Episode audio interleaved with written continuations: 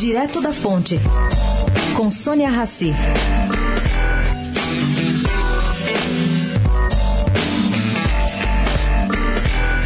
Quem ouviu ontem os números do ministro da Fazenda, Henrique Meirelles, durante a premiação do Empresas Mais, uma iniciativa do Grupo Estado, saiu mais otimista.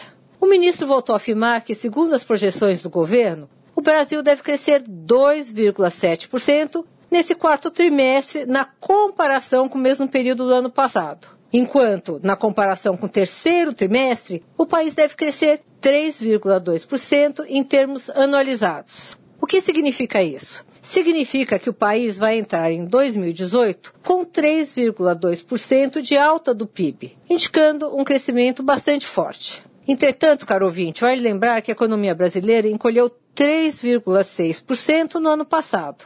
Então, o que vamos fazer é voltar praticamente ao mesmo patamar anterior.